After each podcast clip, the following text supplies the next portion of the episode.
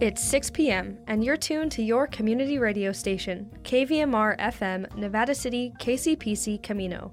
Today is Wednesday, June 28th, and this is the KVMR Evening News. I'm Julia Gem. The Supreme Court's decision to overturn the constitutional right to an abortion is affecting service providers in Southern California. The California report covers the barriers that some Planned Parenthood patients are facing. Then, after a look at local news and weather, Syd Brown brings the latest news about our local parks and trails in A Walk in the Park. That's all before KVMR's Al Stahler speaks with a tribal historic preservation officer about the development of a lithium mine in northern Nevada. This is the California Report. I'm Saul Gonzalez in Los Angeles. Requests for gender affirming health care in California prisons more than doubled last year. And officials expect this trend to continue, even as the state's overall prison population declines. Annabelle Sosa from the online news site CalMatters has the details. The jump in requests comes as California prisons have been tracking their transgender populations more closely and implementing policies to better support them. Several years ago, we became the first state in the nation to grant inmates gender affirming surgeries, and we also now allow prisoners to request a transfer to facilities that align with their gender identity. While California has put a number of landmark policies in place to support trans and gender diverse prisoners, officials say inmates' requests are backed up because of a staffing shortage. For example, there are currently over 300 prisoners waiting to transfer facilities. Since California adopted these policies, many other states have also implemented policies of their own. For the California Report, I'm Annabelle Sosa. The U.S. Supreme Court's decision to overturn the constitutional right to an abortion is having a huge impact on service providers in Orange and San Bernardino counties.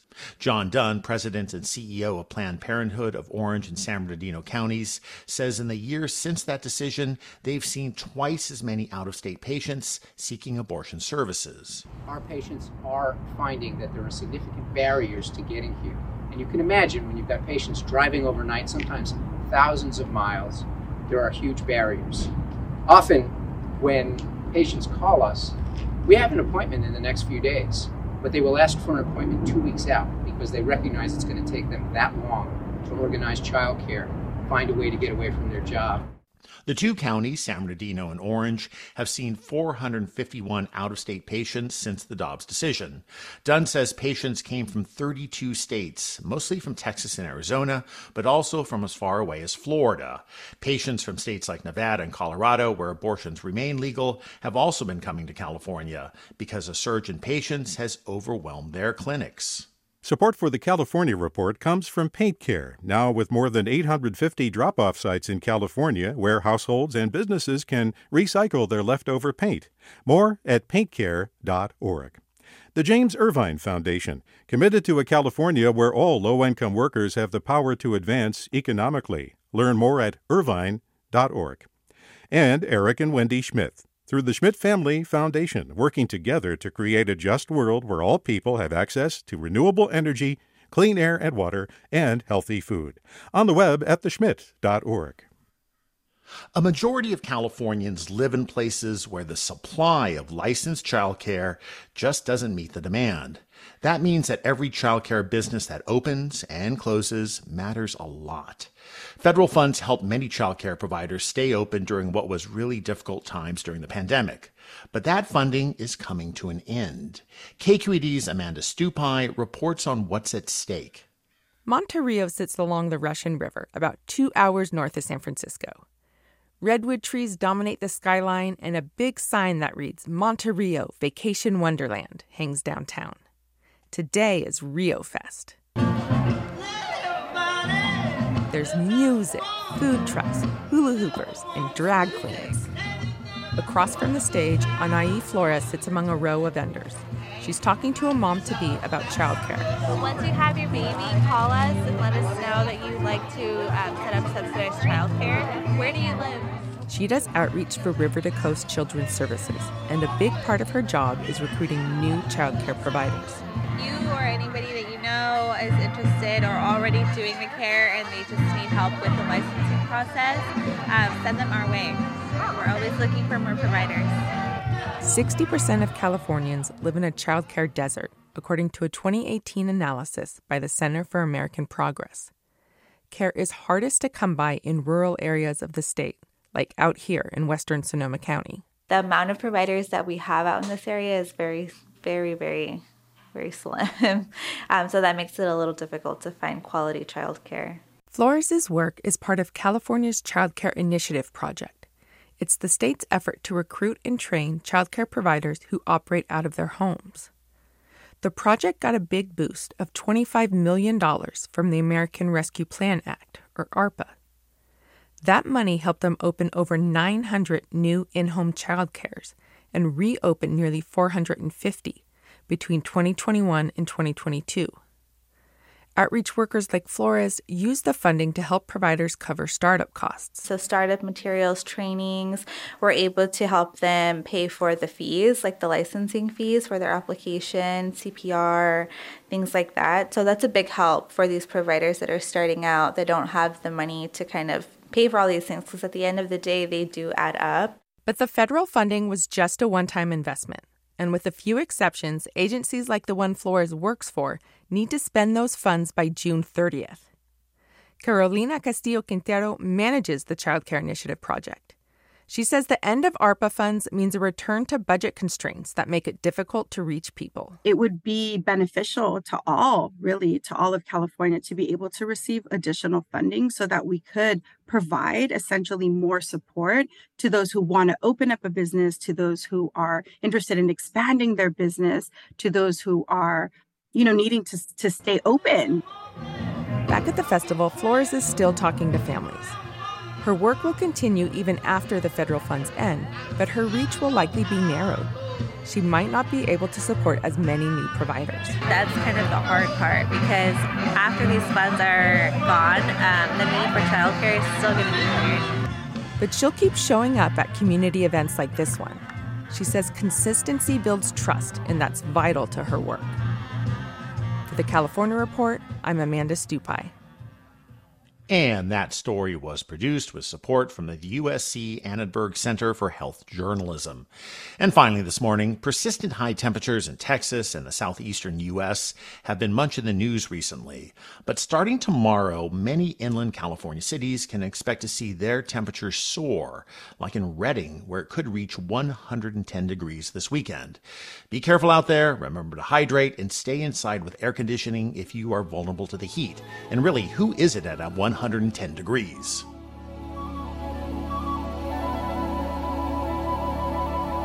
And that is the California Report for Wednesday, June 28th. We're a production of KQED Public Radio. I'm your host, Saul Gonzalez. Thanks so much for listening, and have a great day.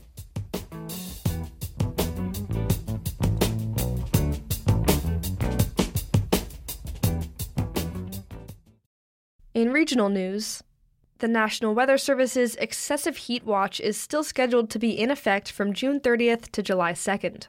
From Friday morning to Sunday evening, dangerously hot conditions with temperatures ranging from 105 to 110 will be possible, and extreme heat will significantly increase the potential for heat related illnesses, especially for those working or participating in outdoor activities. Despite the high temperatures, it's recommended that people continue to stay out of swift, cold waterways but there is one option available for residents looking to cool down this weekend. NID announced in a media release that it's pleased to welcome visitors to Scotts Flat Lake. That being said, the district advises that its day use area fills quickly, so they recommend arriving early in the day to avoid being turned away at the gate. Swimming in the lake is a safe alternative to recreating in rivers and streams. Even with full capacity, there's still plenty of water to enjoy. But a higher volume of water also means that many sandy beaches are underwater. The day use recreation area has considerably shrunk in size compared to previous summers, and so that's why capacity is a concern.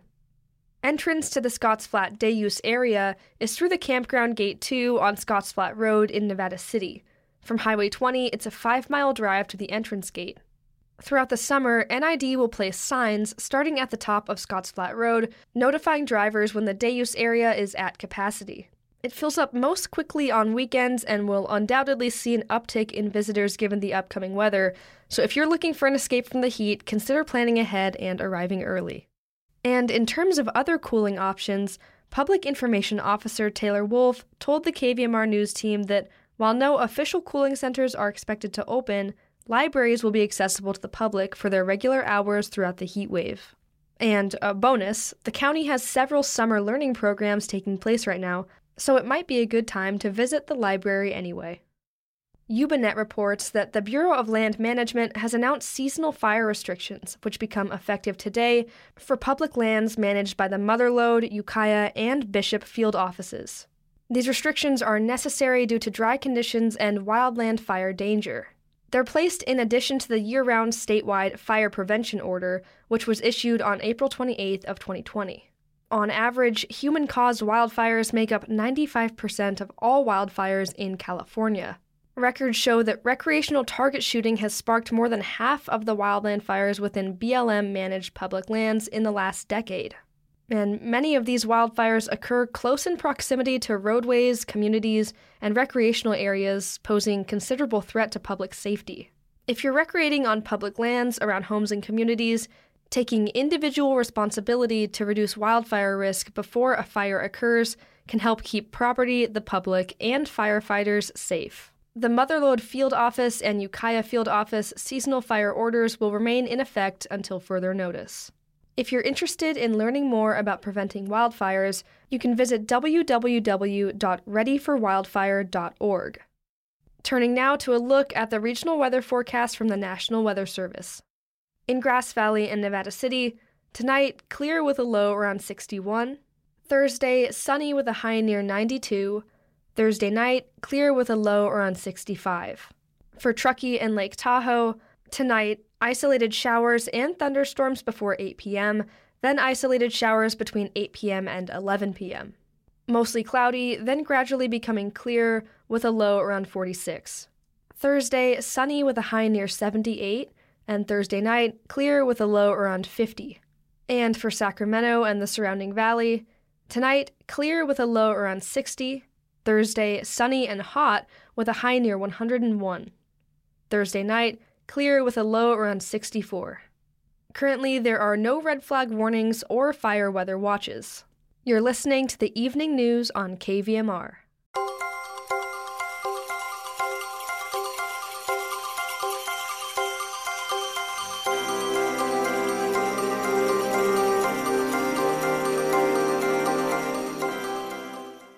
It's summer, and our local state parks are beginning to bustle with the familiar seasonal hum of outdoor recreation.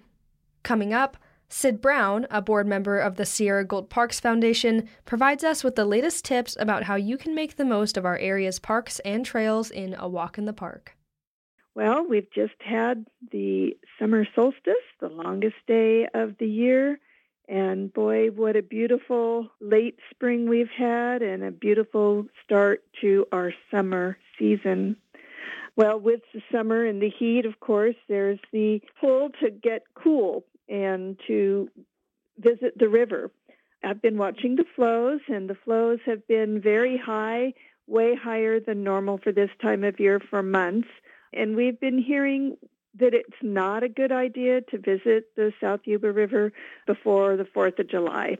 In general, and this year, of course, more than ever, the flows have been very, very high, but they have been dropping. So I'm happy to see that, even though the flows are dropping toward more normal flows the water is still very cold. And one thing to remember for those who like to go to the river and have visited the river on numerous occasions and feel very confident in their recreational activity. With the flows like we've had this last year, the substrate and the channel can change rather dramatically. There can be hazards of subsurface. So even when the flow is low, you may uh, be surprised at what you encounter below the surface of the water. So I do encourage people to be very, very, very cautious with their water contact activities. And please don't even go in if you're not a strong swimmer, if you don't have flotation protection. We do not want any more tragedies along our beautiful river parkway let's see. Oh, there's a new pedestrian bridge at the Point Defiance Trail down at South Yuba River State Park, accessed from the Bridgeport locality. And speaking of Bridgeport, that's one of the very heavily used access points along the South Yuba River. I do want to remind all our park visitors to park in designated areas. There is a lot of signage along the road where we ask that you not park. It is no parking areas, and I've been told that those no parking signs will be enforced. So it's really important to make sure that emergency vehicles and all vehicles are able to pass. So that's why we direct people to park in designated parking areas. And if the place is so crowded that there are no available designated parking places available for you, then perhaps you should find another less crowded place to enjoy your, your little nature fix. I've got some things coming up at Empire Mine. Later in the summer, we're going to have our annual Heritage Rose Sale. That'll be August 19th. In the last few years that we've had that, we sell out. So if you're interested in having and trying to secure a heritage rose in a um, gallon container that has been propagated from heirloom roses at Empire Mine. You might want to put August 19th on your calendar. Come early if that's your thing to want to have a little piece of Empire Mine's rose garden in your home. And then we have Miners Picnic coming up again at Empire Mine on August 26th. And I'll be reporting more about what we'll offer then at our next Walk in the Park time. I do want to report that we had a lovely humbug day out at Malakoff Diggins on June 10th. Looking in the rear view mirror, it was a cooler day, cloudy, even rained a little bit toward the very tail end of the day. But boy, it was a, a really sweet experience for all those that came. And we had a nice attendance, a very family friendly event, low key, but we had gold panning demonstrations and people in costume, period attire. We had a little parade. We demonstrate the water cannon, the water monitor. And I really encourage people, if you haven't been to Humbug Day, uh, put it on your calendar for next year. It's always the second Saturday in June and come on out and have an old time visit with your family. There's music and information at all the buildings, and it's a really special place. Okay, and then uh, we are very proud, Sierra Gold Parks Foundation, in cooperation with California State Parks and the local Nisenan Rancheria, have uh, installed a new interpretive panel down at 49 at the South Yuba River crossing. And I encourage people to check that out. It's a beautiful panel. We worked really closely with Shelley Covert of the Nevada City Nisenan and the Ubaseo, the uh, native term for the Yuba is described and talks about what you may experience when you come to visit our beautiful Yuba River. Well, that's it for now. I'll have more to tell you next time at a walk in the park. The opening of a lithium mine is currently underway in northern Nevada, and its development has caused issue and concern for environmentalists. Up next, KVMR's Al Stahler speaks with the Reno Sparks Indian Colony's Tribal Historic Preservation Officer about the mine's implications for surrounding Native American tribes. Electric vehicles are heavy. A lot of that weight comes from the same sources as the weight of an internal combustion powered vehicle cast iron and sheet metal and plastic. But EVs have another source of weight that makes them heavier than internal combustion cars. They're batteries and those batteries need lithium. What is planned to be the largest lithium mine in the United States is now under development in northern Nevada, much to the consternation of some environmentalists and Indian tribes. I spoke with Michon Eben, Tribal Historic Preservation Officer for the Reno Sparks Indian Colony. Could you tell me where the mine project stands right now? You know, this has been going on quite a long time. The end of April, the beginning of May, a ceremonial prayer camp was set up by Paiute and Shoshone members and elders and allies and friends. That prayer camp was set up by erecting teepees, what the old people call holy houses, where prayers are conducted and taken place. And at this place, there was prayers for the unmarked burial grounds, the unmarked burial graves of the ancestors that were massacred in this area. And then they also were praying about the water. Water is an important part of any Native people's prayers. That camp was raided by the Humboldt County Sheriff as well as Lithium Nevada Corporation Security. Right now, the construction is happening up there. They are digging. The mine would cover over 17,000 acres. They will dig 400 feet deep. This mine could last 46 to 100 years the environmental impact statement, the record of decision that was signed in January um, 2021, along with the cultural resources inventory, the historic properties treatment plan, the memorandum of agreement, did not acknowledge or talk about the September 12, 1865 massacre. This is one of the last places of sage grouse habitat. Sage grouse is very important to Native people, not only for food, but also their ways of teaching the people. Most mining companies, if they are in an area where eagle nest or eagles are, they apply for a permit, and it's called an Eagle Take Permit. Lithium Nevada Corporation was provided an Eagle Take Permit by the U.S. Fish and Wildlife Services. The Take. mine would use roughly 4 million gallons of water use per day and probably would pollute the groundwater. Early on in the environmental impact statement, the Environmental Protection Agency criticized the corporation's analysis showing little harm. So, yeah, this is an environmental disaster to blow up a mountain, that's not green energy. To do all this extractive mining and take a bunch of water and, and annihilate ecosystems and habitats, that is not what you call green energy. You can't destroy the earth to save the earth. There are 40 other lithium mines coming to the Great Basin. This is the first that was done very wrong, and it's also the largest lithium mine in the country possibly the world. I'm not sure. There's 40 other lithium mines coming. What do you see coming up? Well, I'm not planning anything next. What's coming next, as you probably have seen, is that Lithium Nevada has now filed lawsuits similar to, I guess you would call them um, SLAPP suits, S-L-A-P-P, trying to stop people from voicing out against Lithium Nevada's corporation and what their project entails. They're just suing them to keep them keep them hushed up. I've been speaking with Michon Eben, Tribal Historic Preservation Officer for the Reno Sparks Indian Colony. For KVMR, I'm Al Stahler.